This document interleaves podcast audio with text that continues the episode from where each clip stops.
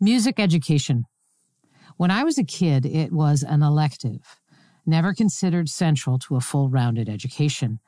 And now, decades later, as public schools look to cut costs, music education has moved from an elective to the easiest program to toss overboard. Really? Yes, really. Tossed overboard with study after study illustrating the enormous power of music education for kids.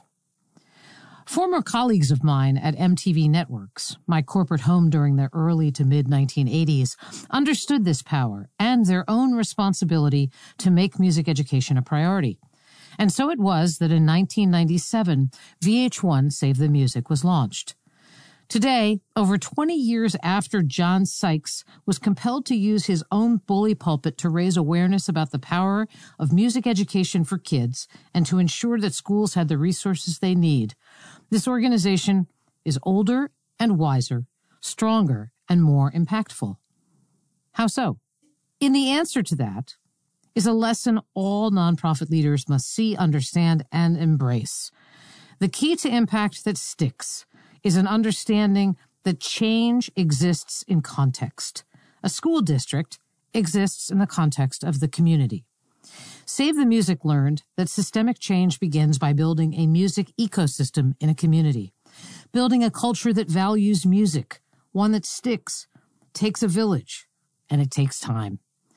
There is a universal lesson in our story today. Build a music ecosystem to ensure that the kids and the school districts build a music program to last. Today, the lesson we learn don't do anything about us without us. Greetings and welcome to Nonprofits Are Messy.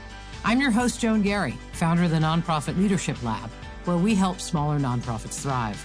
I'm also a strategic advisor for executive directors and boards of larger nonprofits. I'm a frequent keynote speaker, a blogger, and an author on all things leadership and management. Learn more at joangarry.com. I'm a woman with a mission to fuel the leadership of the nonprofit sector. My goal with each episode is to dig deep into an issue I know that nonprofit leaders are grappling with by finding just the right person to offer you advice and insights. Today is no exception.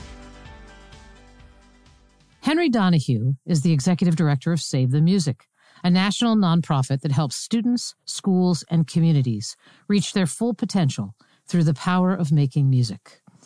Prior to Save the Music, Henry was the COO and head of partnerships at Purpose, a digital strategy and creative agency that focuses on social impact projects. Notable clients included Everytown for Gun Safety, the ACLU, Oxfam International, the Ford Foundation, Nike, IKEA, Audi, and Liverpool FC. Henry has also worked as a media executive focused on digital product development. He's held senior positions at Discover, Condé Nast, Prime Media, and LendingTree.com. He spent most of the 1990s on the road across the USA as a fundraiser for political candidates, including U.S. Senators Jay Rockefeller from West Virginia and Ron Wyden from Oregon. At the same time, he was playing guitar in an indie rock band and running a ind- small independent record label. Henry has an AB in American History from Harvard College and an MBA from the Darden Graduate School of Business at the University of Virginia. Henry, great to have you with us, sharing the story of Save the Music and the lessons contained within. Good to be here. Good to see you, Joan. Thanks. Hey, I'm delighted to have you. So, why don't we start with sharing with our listeners the origin story of Save the Music? What was the germ of its mission and tell us a little bit about the journey. Yeah, I mean, Save the Music's mission and vision are the same today as they were back, uh, Joan and your and John Sykes and uh, Aretha Franklin's VH1 Diva days. Um, I like being put in yeah. the same category as Aretha Franklin, yeah. by the way. Celine Dion and I don't know, Shania Twain. Um, every student in every public school should be making music as part of their education. And I think you had a great um, overview of why in the intro. We know from decades of research that when schools have music, the students do better, the school does better, the, the community does better. Um, in normal times, you know, I travel all around the country and even in the toughest schools. When you get to that band room or that choir room, you know, it's that you just, it's joy and inspiration and, and hope for the future and, and all those things. So I, I love going to high schools, middle schools, elementary schools, and I love interacting with band teachers and band kids. Uh, it's amazing. The landscape out there is that most schools in the U.S. do have music as part of their school day. Hmm. Uh, there's a quote from Geoffrey Canada uh, that I'm sure I'm mangling, but it's something to the effect of if you want to see what a quality education looks like, look at what rich people do. You know, about 80% of American schools have music and art as part of their school day. Um, and the programs that have been cut over the years and where we do most of our work are in schools that serve black students, immigrant students, and, and rural rural students as well. What do you love about your job, Henry Donahue? Because you love your job, don't you? I, yeah, I mean, this is that's I love. So it, you you mentioned it. I mean, I've worked in politics and advocacy and social impact in various ways for for a long time. Um, you know, in, at Purpose, uh, which some of your listeners might be familiar with, you know, we worked on gun safety. We worked on marriage equality. We worked on uh, projects involving immigrants and, um, you know, the fight for the $15 minimum wage, all of which were, were, were deeply, deeply satisfying. Um, but when Chris McCarthy, who's the guy who runs MTV now, came to me and we had this conversation about VH1 Save the Music, which five, six years ago you know, still had a very solid sort of core group of program team people working there doing amazing work, but had sort of been what I call, you know, I don't know, an orphaned corporate asset in the Viacom CBS uh, empire. You know, I was presented with the opportunity to do the thing that I did for my job, which was, you know, corporate impact strategy and advocacy and combine it with the thing that I, you know, spent my whole life in love with, which which is music. Which, by the way, you you don't have the benefit of seeing Henry, but I do, and I see a keyboard, and I see a guitar. So yeah, he, he bass, a few amps back there. Yeah, yeah. This is a music guy, right? You're a you're a, a, a an advocate. Um, and you're a musician and you get to do both in the same job. That's pretty awesome. Yeah, and I think this is sort of at the core of what Save the Music does, um, which is I remember myself as, you know, a pretty angry and somewhat directionless you know, tween and, and, and teen. you don't think that's an oxymoron? Anger and angry and directionless tween? Well, I say, yeah, my anger wasn't really. I, it's not an oxymoron. Re- I mean, redundant, actually. Redundant, exactly. well, yeah, I think, yeah, well, anger. Uh, I'm sure there's some like punk rock or Woody Guthrie lyric about, you know, uh, um, anger is an energy. Actually, I think John Lydon said that from, from uh, um, Johnny Rotten. Um, but yeah, I mean, I believe strongly in the life saving power of music. Uh, you know, I remember very vividly in fourth grade when the middle school band came to our elementary school to showcase the, the band program. And um, a kid named Chuck Ryerson played the trumpet, and a kid named Ken Foreman, who I later was in a couple bands with, played the drums, and they did Rock Around the Clock. And that was a revelation to me.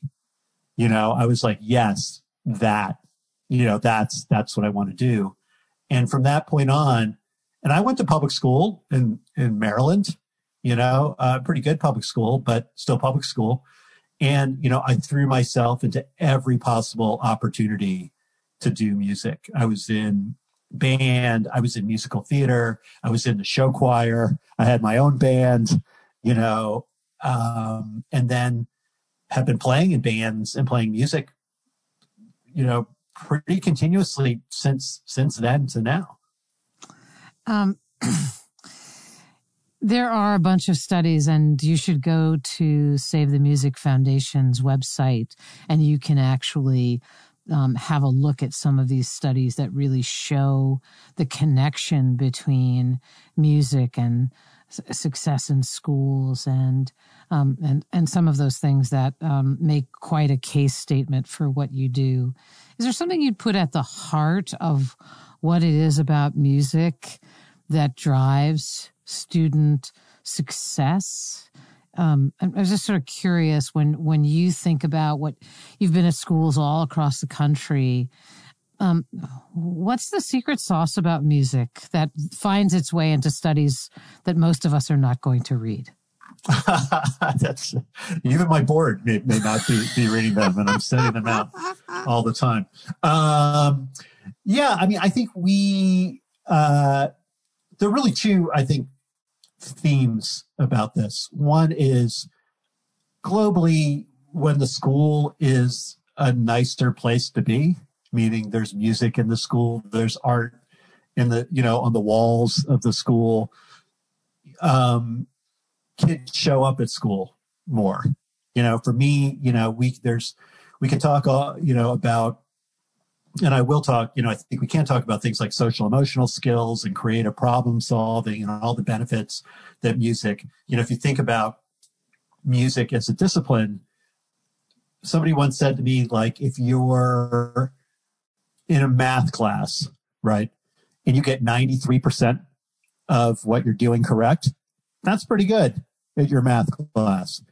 If you're playing in a music ensemble and you get 93% of it right, that's a disaster. you know what I mean? Like you need to, you need to, it's a, a way of listening to people performing with an ensemble and a team, you know, having the discipline and the rigor to practice. There are all those benefits to that. But I think fundamentally, and we believe strongly that music isn't just for the music kids, it's for everybody. Yeah. In the school, having music and art in your school makes the school a better place to be. And there's study after study where we can demonstrate a um, very, very strong correlation just between there being music in the school and students showing up at the school. Right. Interesting. Which to me seems like the fundamental, you know, thing that, that we're, we're trying to do. And then once students are in school and engaging in music, we know that it has all these other benefits in terms of math and creative problem solving and working in teams. We know that teachers feel more supported and by the administration and the school.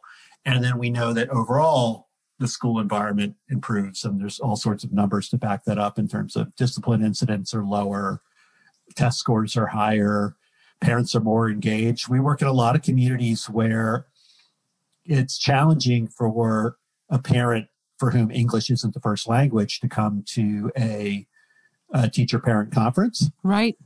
And, but they're very, people are very excited to come see their kids, you know, perform, yeah. you know, in, in a musical thing. So yeah, it's a quite um, a, that's quite a universal thing. Um, so, um, I, I love that. I, I, I do think that that's true about a really, strong nonprofit is that their origin story and their original the original germ of the idea stays with them regardless of the journey they travel.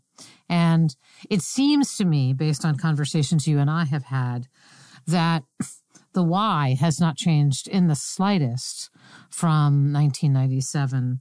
Um, but the what, and, you know, perhaps you can speak to the sort of the how has kind of changed a bit. Can you talk a little bit about that? Yeah, and this is so I'm just wrapping up my fifth year here. And Joan, you were here at the beginning when we uh, had a board meeting and nobody came to the board to the board meeting. um, and so I said, Joan, we need help. Uh, I think we may need to recruit a new board, um, which we've done. But I think that the, there's really two fundamental ideas. One is that the old approach to save the music, um, and I've talked about this with Sykes, uh, was very transactional. Yep. Is what I would call it. So, you know, just as an example, um, Save the Music, VH1 Save the Music would bring a pop star to a school. They would recruit a corporate brand to sponsor that appearance.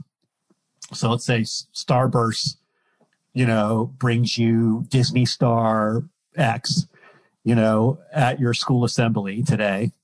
And then that would fund the delivery of a bunch of instruments to, to that school. And then the next week, you know, we'd have a different corporate brand, a different pop star, a different school, you know, and the, the circuits would move on, move on to another town. For a lot of reasons, you know, the music business is very different than it's been. Corporate marketing dollars are deployed in a very different way. MTV is in a very, in VH1 in a very different place in the music industry, just in terms of their, how they operate. That model really doesn't work, work as well anymore. It doesn't work from a funder perspective. Um, again, because those marketing dollars really come and go. More importantly, I don't think it really matches up with how we want to do sustainable work. I think that the transactional model, a lot of times we found to what happened was two, three years down the line, that teacher had left, that principal had left that school, and those instruments were in a closet. Right. Right. Now, was that the model that you inherited? Yeah. yes. It was very um, tied to sort of the way that the cable channel business operated, right? So it was very talent driven. It was very corporate driven. And to be clear, we still do plenty, plenty of that stuff. Right. But I think that I brought with me a couple lessons uh, from purpose. One was that in order to have sustainable change, mm-hmm. you really wanted to bring people together at the community level so that once you made that capital investment in the school of its instruments, then you had also built up around it all that support from music people in the community, music parents, the principal, the superintendent, the music teacher, the alumni of the program, uh, local nonprofits. And by doing that upfront work and that sort of, I don't know, I call it, that sounds nerdy to say like a landscape analysis, but doing that community building work on the front end and co-creating the plan with the people from that community, that puts you in position to make a much more sustainable impact. Whereas our grant money is really like a catalyzer for that community to come, come together and support the revival and the growth of music in the schools in that community. The second thing is just the idea. And so this is a totally selfless systemic community level change is, is where the money is.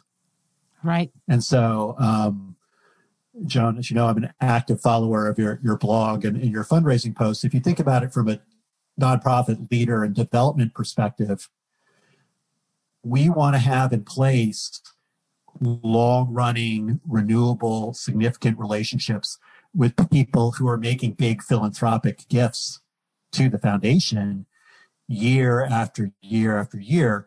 And if we brought them in in this early stage where we're building community, we're getting input for them to co-create the plan, you know, and they really feel like this is an organic, authentic effort that we as a national group are helping catalyze, but is ultimately going to be driven and sustained by that, that community. That is a very, in our experience, successful way to structure your, your grant proposal. I'm actually really curious, and I didn't ask you this before. When you came for your interview to Save the Music, um, did you pitch this idea of systemic change in communities through music, um, or or did you, or did it sort of did it did it come to you? I guess I'm I'm I'm really curious whether or not um, uh, Save the Music knew what they were buying when they bought you. Did, were they buying? Yeah, it's a, it's somebody a little, that had a bigger little of both. Yeah, yeah. So I'm thinking back this. No, so Def, what happened was I because um, and if you're familiar with purpose, there's a lot. You know, there's, there's sort of a lot of strategy, you know, thinking and sort of um, thought leadership. You know, that goes into how purpose sort of markets markets its work. So there was a definitely sort of that core element of you want this to be an authentic, organic, community lived, uh, sort of community driven initiative. Yep. You know, that was always a core part of what we did. And the purpose is revenue, without giving too much away, um, is driven primarily by those big foundations, the Gates, Soros, Bloomberg, Ford, Rockefeller of, of, of the world. Um, and so what, so just as a side story, what happened is I came in with my sort of purposey business development guy pitch, you know, the way I would do it to MTV. I don't think that they were wowed by that. I think they were sort of more like, what is this guy talking about? They went out, I believe, and tried to find somebody from the record industry, like label executive uh-huh. or music or music industry marketing person to take over the executive directorship. Um, that wasn't successful. And then three months later, they came back to me and asked me to interview. Very interesting. So I, um, before I before I make you dig dig deep into a, in a into a community case study because I want to bring this to life for those who are listening.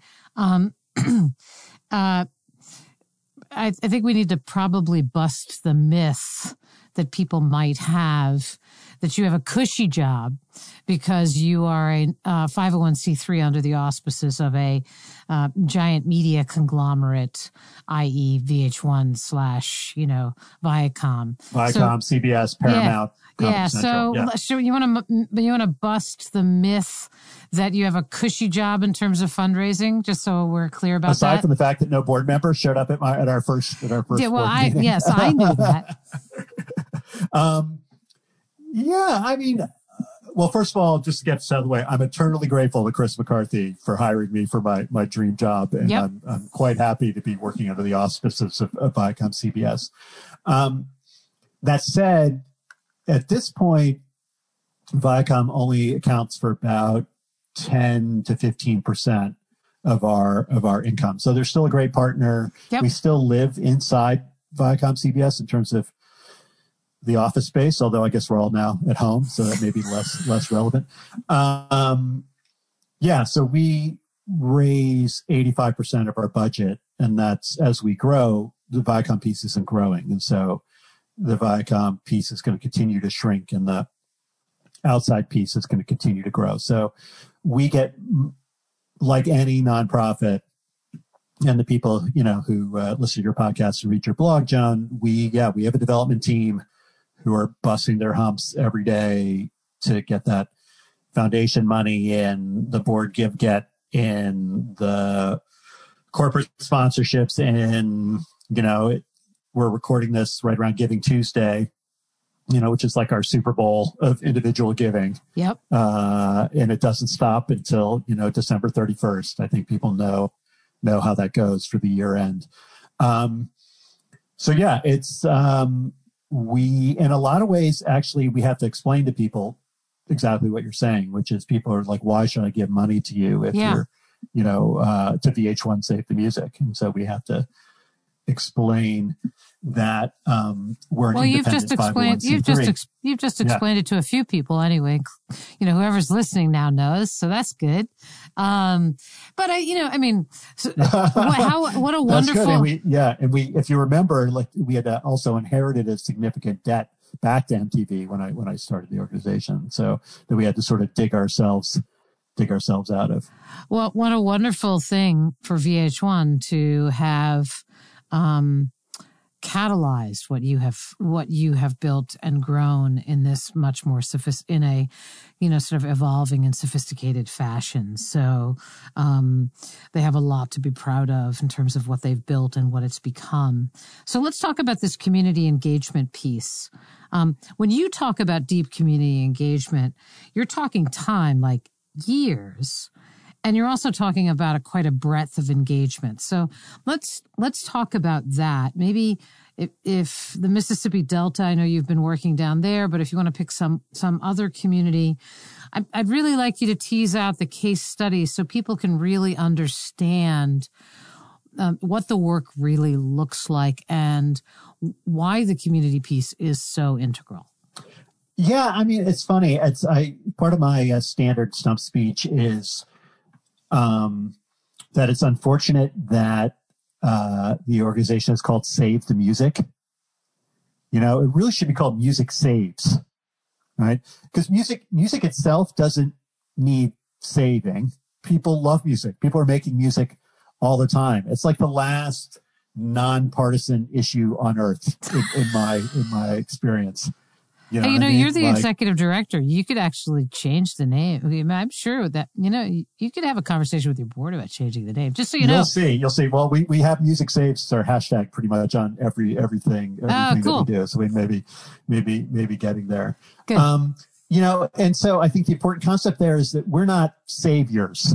We don't want to be be saviors, right? Every community that we work with, um, from New York to New Orleans to Dayton, Ohio to, you know, Chula Vista, California has an active community of people making music there. They're making music at home. They're making music in church. They're, you know, people are making and listening to music in nightclubs and parties. You know, music is a, is a constant feature of people's lives. The challenge and the problem or that we're trying to solve is this missing connection to music education. Whereas, as we said, most people do have it. And it used to be a feature of almost every single school in America had the opportunity for people to play music. We now have this sort of inequality in this gap where it's been cut in about 15, 20% of schools. Um, and so the, the idea that you mentioned in the intro, don't do anything about us without us. I was at a, one of these, as I'm sure a lot of nonprofit leaders are one of these sector wide convenings or gatherings. And we were all talking about how we were all going to band together, uh, you know, to finally solve this problem. And, you know, all the big ideas we had for genius solutions, you know, in some boardroom in New York City.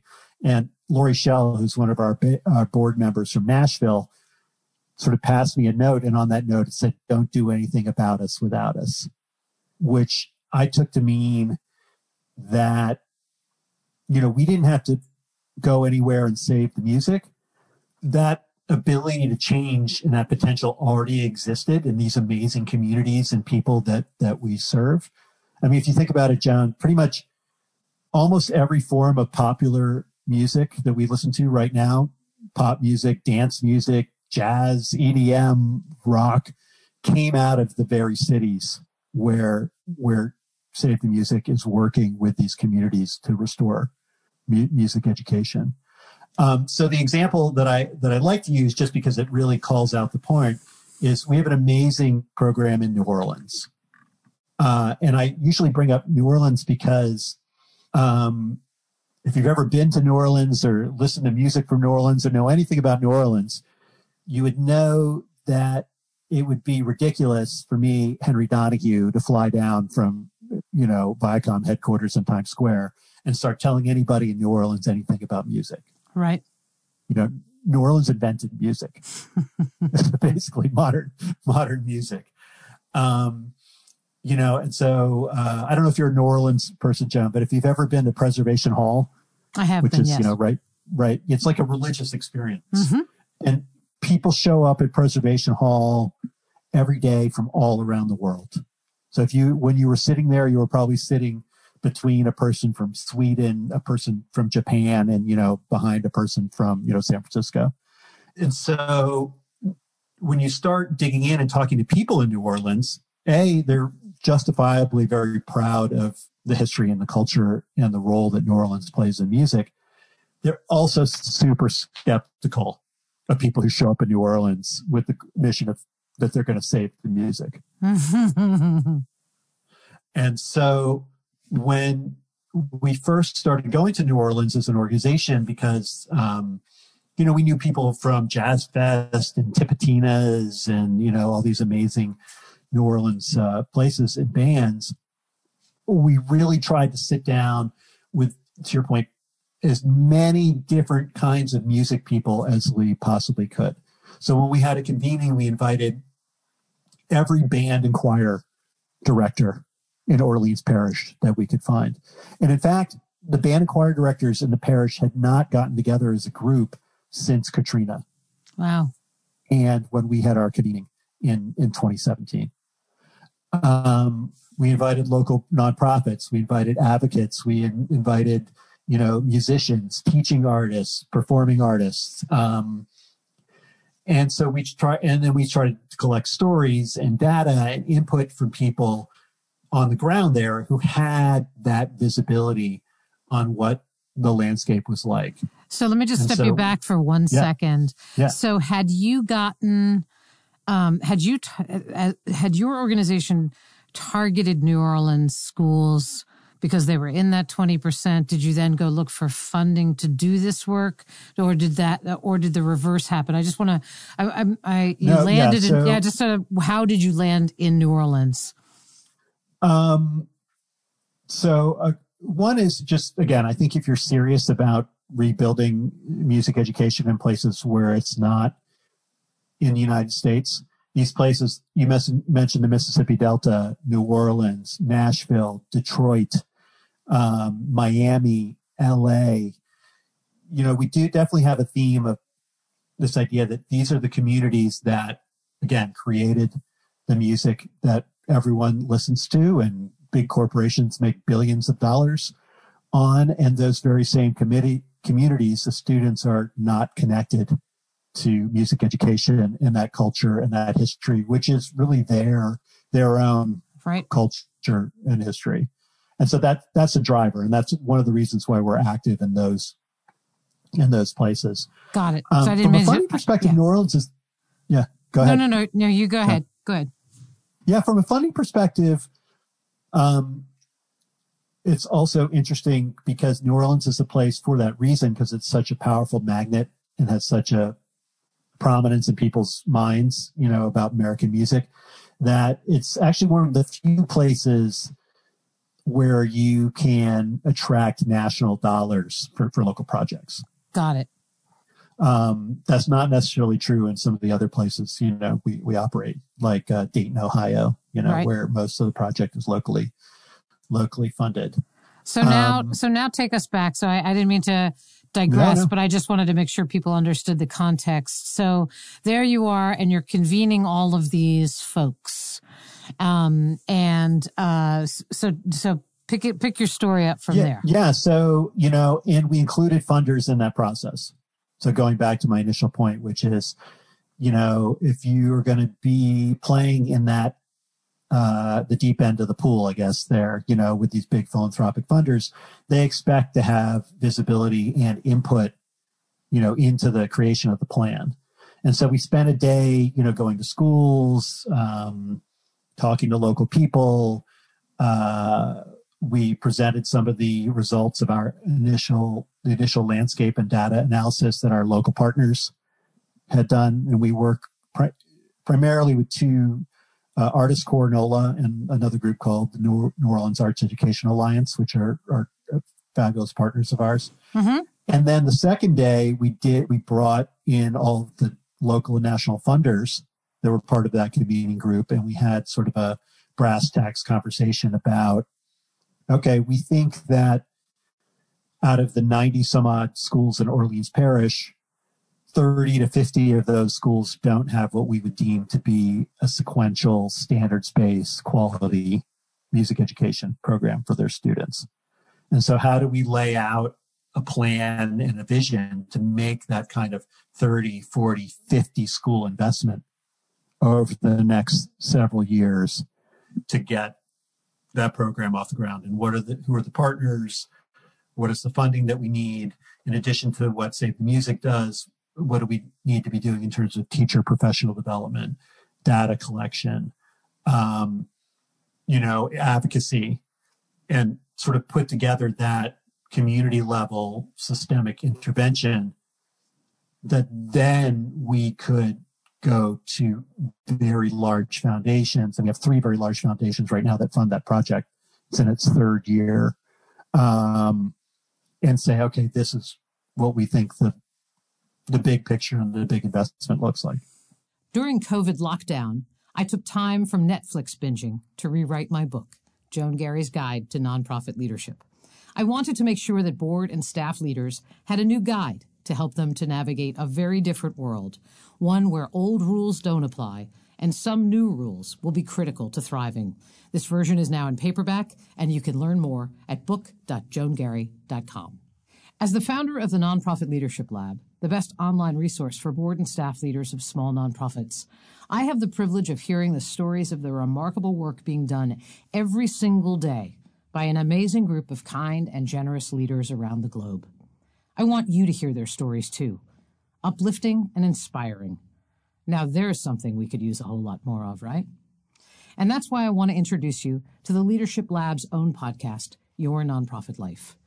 In each episode, our lab's director of member experience, Laura Zelke, interviews a leader of a small nonprofit, offering you the opportunity to hear about their unique path into the sector, learn about the important work they're doing, and be inspired by their passion and determination to change the world in ways large and small. Sample this dose of hope at yournonprofitlife.com, or you can find it on your favorite podcast app. So, uh, two questions, I guess, is the first one is so the power of that, of bringing that community together, right? Um, how does it impact the development of the plan? And uh, sort of what did you learn by doing that that you would not otherwise have known? And um, is part of the idea I'm just trying to get a sense of whether or not the the schools down there want a music program. They just don't have the money, right? I mean, this, they certainly aren't rejecting the notion of it. So how does so how does all of that community investment? I mean, if if I was a school superintendent, I might just say, "Well, you're spending all this money convening. Why don't you just actually just give me that money so I can I can put my music program into place?" I I, I I'm, I'm trying to figure out how uh, uh, uh, yeah so help me figure this help me figure this out henry yeah so i think it gets back to that sort of don't do anything about us without us point of view um, you know uh, in my experience most school leaders and superintendents and administrators um, want to be part of that that decision making process, right? And no mm-hmm. doubt, we definitely, I definitely meet with superintendents and they're like, great. How soon can you start sending me instruments? I had, a, I think you had a, the superintendent actually have that conversation with us for a pretty big city, you know, uh, fairly, fairly recently. Um, and we're like, well, that's not, that's not really, that's not really how it works. Um, so, um, yeah, I mean, I think that it's two things. One is I feel strongly that it's it's the right way to do the work. Uh huh. You know, again, I, I want to be very wary of that. We're very wary of that sort of the that sort of coming from New York and telling people what to do. You know, in other parts of the country type yes. Uh, thing. And I think the second point is really we want it to be community led because having it be community led goes back to that sustainability. Yeah, because we want it to stick. And so, yeah, and so, you know, Newark, New Jersey is a great example. We have a program there that's uh, an effort between several large foundations, NJPAC, the New Jersey Symphony, um, the Arts uh, Education Roundtable in Newark, Queen Latifah, Wyclef Jean, the mayor, mayor of Newark. Um, we're in the fourth year of a five year project there. At the end, we'll have invested in almost 50 schools in Newark and 98% of the students in Newark will have access to music education. Um, That's amazing. You know, and I think that, ha- thank you. And, and I think that, so in everything that we do, so exactly, we have three or four different grant types and they span from pre-K through, through high school. And so we don't come with a fixed agenda to a superintendent and say, you know, we think you need middle school band programs which is sort of how Save the Music used, used to operate. Yep. We say, tell us what you think you need and where are the gaps in your program, in your community, and how can we work together to put together a plan to invest in yeah, 10, 20, 50, 100 schools so that we can get to our common goal of every student having access to music education. And again, so it's the sustainability of it, and then it's also the the systemic change is where the large philanthropic dollars are. And so um, it's a little bit of, you know, we wanted to get off that treadmill of like raise the money, spend the money, you know, the sort of this, the, the not, that nonprofits, nonprofits are on. And we wanted to migrate to longer term partnerships, longer term projects, things that span multiple, multiple years. And so if you do it right, you know, at any time, you're starting up some projects, you're really in that sweet spot, sort of in years, you know, three through five of some projects, and then you're declaring victory. You know, we did it, you know, and, a, a host of host of projects, you know, rather than okay, let's raise the money for school. Let's send the instruments to school. Let's raise the money for the next school. Let's send yep. the instruments to school. And sort of you're on that that treadmill that you know I think a lot of nonprofit leaders are familiar with. Isn't it also true that the um, that you're a catalyst, you ignite, the funding ignites a program, and that the school districts or the city explain the model that that there needs that there's important piece about their skin in the game. Yeah, we make a one-time capital investment of each school, and we require that for those each school that we invest in, the school district makes a 10-year commitment to budget for the teacher, schedule music during the school day, have a dedicated room for music, and do all the ongoing support of the program. And so, yeah, so we make a, on the funding side, we make a one time capital investment in each school.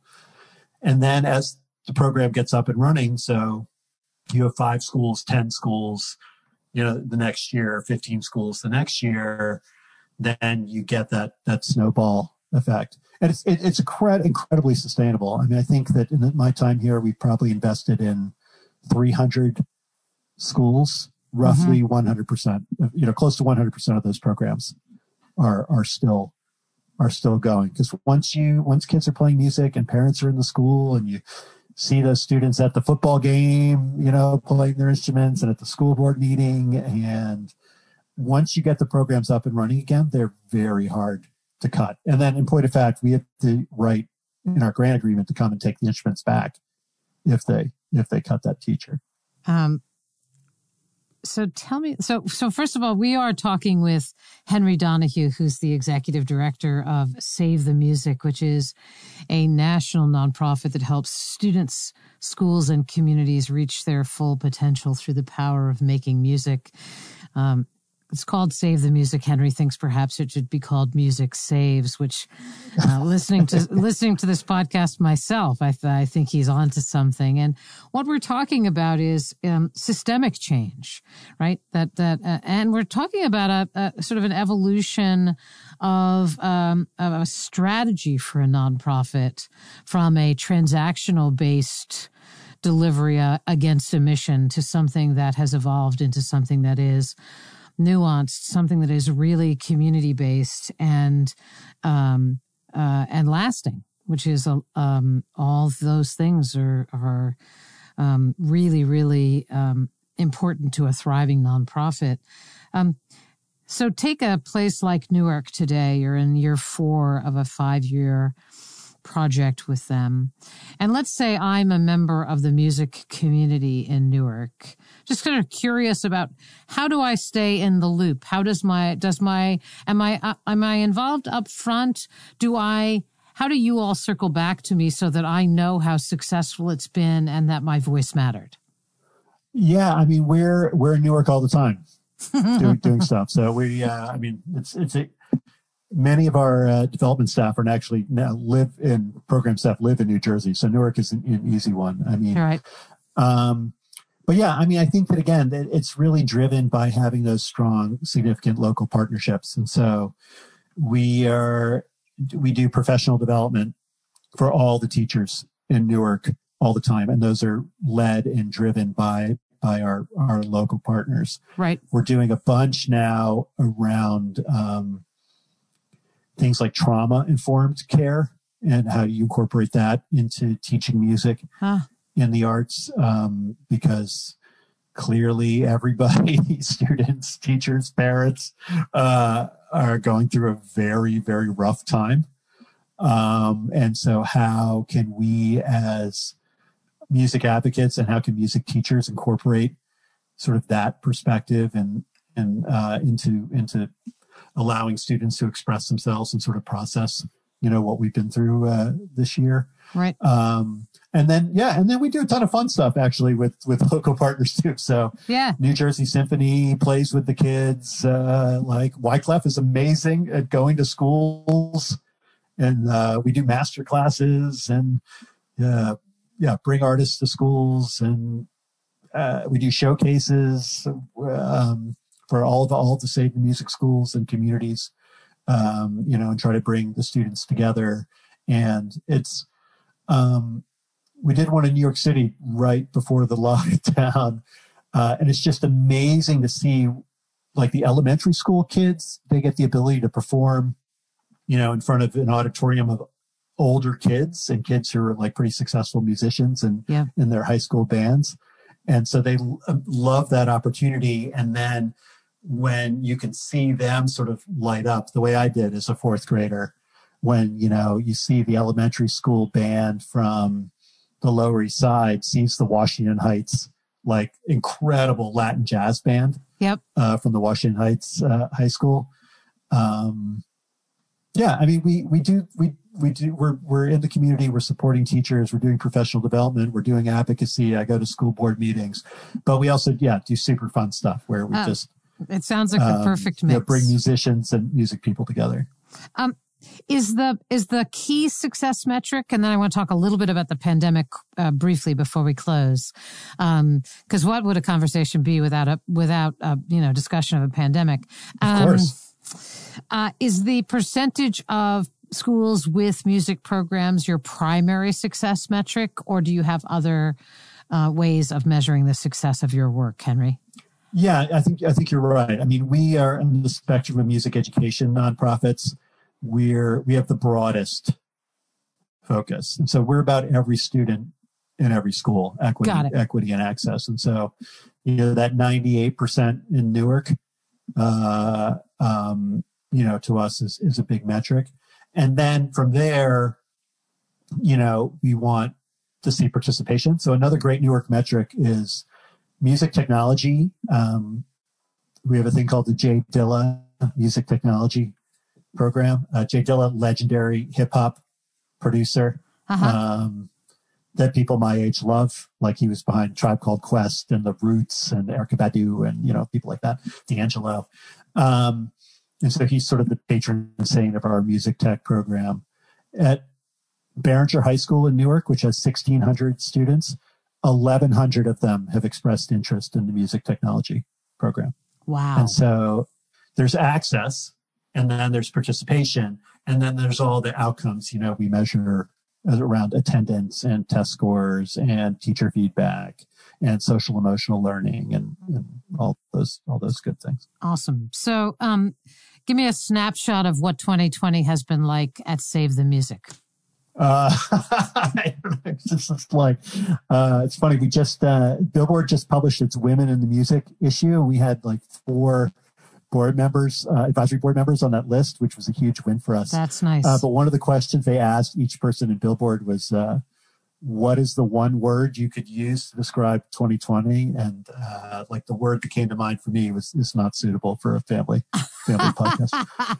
Uh, but um, uh, yeah, I've been in this music this uh, music studio for you know for nine nine months, uh, and like I said, the, I love going to schools. I love going to other, you know, other cities. I love meeting with people. I love uh, seeing, uh, you know, I go see other people's kids play, you know, an elementary school music performances. That's that's that's how much I love it. Um, and then we talked about this, like, you know, if you're ever feeling burned out about your nonprofit program, like go see the work and engage with the work. And so the inability to do that except via Zoom has been been very, very, very tough. Um, so let me know, ask. Uh, let me ask the question this silver way. linings. Do you want? Yeah, you want some, some yeah what linings? I want is is is there an, a silver lining or an innovation that you're going to take with you into 2021? Yeah, I mean, I think um, like a lot of people, it's definitely accelerated our online program delivery. So we do a lot more now um, with like music industry master classes, which we would normally do in school we do them online. And the advantage of that is we can bring like a superstar music producer you know, or somebody mm. from Destiny's Child uh, into a Zoom class, and we can have hundreds of students and teachers. Uh, we just had Fat Joe on a, a music industry masterclass. Um, you know, uh, hip hop, New York City hip hop legend, and it was funny. You had the student on their little Zoom box, and then when Fat Joe came on, like their whole family was suddenly cramped into the. You know, lesson to Joan Garry listeners: Fat Joe has has intergenerational appeal. Um, you know, I think the thing, and so we'll probably continue to do that. We've uh-huh. also really beefed up all the online, free online resources. So if you're a parent or a teacher or a student looking for the best in class, you know, music learning and teaching stuff, we that lives on our, our now award winning website, savemusic.org. You know, we're doing a ton on TikTok. Uh, we have a music saves thing on TikTok that has like over 200 million views for people do music education things. But I think the main thing that's really going to carry forward is this music technology piece. Yeah. Yes. So that J Dilla grant that I subscribed, I described um, for high schools is focused on beat make producing, audio engineering, songwriting, things that students, even starting in middle school, have a ton, a ton of interest in. And so that J Dilla Music Technology Grant is our most rapidly growing grant. And it's the thing that's sort of in the most, most demand um, for school districts. And during the pandemic, we've made that grant totally portable. So if you think about um, coming into a band room, you know, you see the wall with all the instrument cases mm-hmm. in it now in each of those classrooms we have 20 gator cases like hard cases and each case has a midi keyboard an ipad headphones and a microphone like you know the ones that we're, we're using you know here on that podcast and with those four things a midi keyboard an ipad headphones and a microphone you can pretty much record music the same way that billie eilish does yeah uh, um, you know, uh, in her bedroom. Right. Um, and, and so now we've made that gate, Gator case sort of portable package available as part of the grant. And so you could, if you're in the music classroom, and some people are, you know, like we do calls with schools in Kansas and West Virginia, and they're in the classroom. Mm-hmm. Um, you can use it there. If they're using the band classroom to de-densify the school and sending people to other parts of the school, you can take that producer rig, you know, to the another part of the school, or you can check it out and take it home. And so the idea that music technology is a really core part of what we do in addition to the band programs and the string programs and the little kid, you know, percussion programs. Um, and then the idea that it's very student driven. Yes. So students are, you know, learning things on videos, using software to create music, and they can make music on an iPad or on their phone, you know, or do it from home or wherever they are. That that's here to stay for sure. Yeah. Yeah. Um, so we are a, about out of time, but let's not lose sight of the many lessons here um, about the power of music, uh, about about the power of music, about the importance of community in building something to last, uh, the importance of finding the right guy to go run uh, a music education program at the right time, who has the right kind of background, who's both an advocate and a, and a musician. Um, uh, lucky VH1 that uh, sorry that la- that person before you didn't work out, but they uh, seem to have hit the jackpot the second time around. And um, I just wanted to say thank you. I, I, I wish listeners could see your eyes light up when you were talking about um, uh, the Washington Heights group, and um, and I really hope that you, um, for all of our sakes, that you're on the road before not too long and touching the music because uh, it clearly is what fuels you, and um, and and Save the Music is really lucky to have you, Henry. So thank you very much for joining Thanks, us. Thank you for having me. You know, I'm a big fan. I'm a avid. Uh, and this was my first executive director job, so I'll actually I'll give a a, uh, a testimonial for the uh, the Joan Garry like your first 90 days as uh, executive director uh, blog post, which I, I, you know, followed, followed to the letter. Uh, and I believe that blog post has a picture, uh, uh, an image of someone trying desperately to stay on a bucking bronco, as I recall. Um, so anyway, um, Henry, thanks for joining us, and um, to all of you who've been listening today, I, I, um, I hope you um, grabbed on to some of the key lessons that are inherent in Henry's story, and um, and I just want to say that in a year that is like no other. Um, uh, the joy and beauty of music. I've spent have spent so much time with different clients this year who have said, "Well, we only do choral music, or we're you know it's not like we're feeding people, or we're not like we're you know curing cancer." And um, uh, making music and sharing it and ensuring that people have access to it, it is feeding people. So for all of you who are listening who are in the arts and culture uh, sector, please remember that. Don't sell yourself short, not for a single minute, because um, in an ugly world, it is a lot of what has brought beauty to us. So, um, thank you to Henry. Thank you for listening. And um, thanks for all the work you do. And I'll see you next time. Hey, thanks for spending time with me today. I hope you found the conversation valuable as you navigate the messy world of nonprofits. Check out all my other resources at joangarry.com. Hope you find them helpful too. Lastly, thanks for the work you do to repair the world in ways large and small. I'll see you next time.